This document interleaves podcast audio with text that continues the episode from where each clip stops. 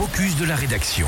On va en Savoie dans ce focus de la rédaction de Métil Courtemanche puisque le conseil départemental a acté ce mois-ci deux outils pour soutenir les agriculteurs et les circuits courts. Oui, il y a donc deux semaines, hein, le 13 décembre, il a lancé en, en collaboration avec la Chambre d'agriculture Savoie Mont-Blanc deux sociétés coopératives d'intérêt collectif.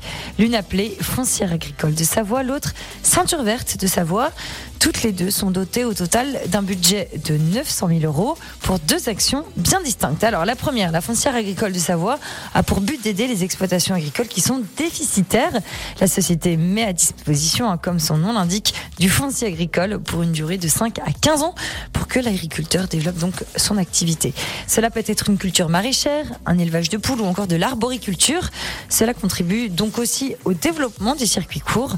Un suivi est bien sûr hein, mis en place pour que, à la fin de l'accompagnement, l'agriculteur ait retrouvé une bonne santé économique. Et la deuxième société, appelée Ceinture Verte, elle, elle sert à quoi? Elle regroupe un six intercommunalités de son territoire, notamment la Maurienne, la Tarentaise, la Vanoise ou encore la communauté de communes Cœur de Savoie. Elle a pour but donc de développer une filière maraîchère de proximité, mais aussi hein, de renforcer l'autonomie maraîchère de la Savoie. Alors comment Eh bien là aussi, la société va aider les agriculteurs à s'installer et à développer leur activité? Elle va d'abord faire un diagnostic de l'exploitation, voir hein, quels sont les aménagements qui vont être nécessaires en termes de bâti, d'irrigation ou de stockage. Et là aussi, accompagner les professionnels pour qu'ils puissent vraiment vivre correctement de leur activité.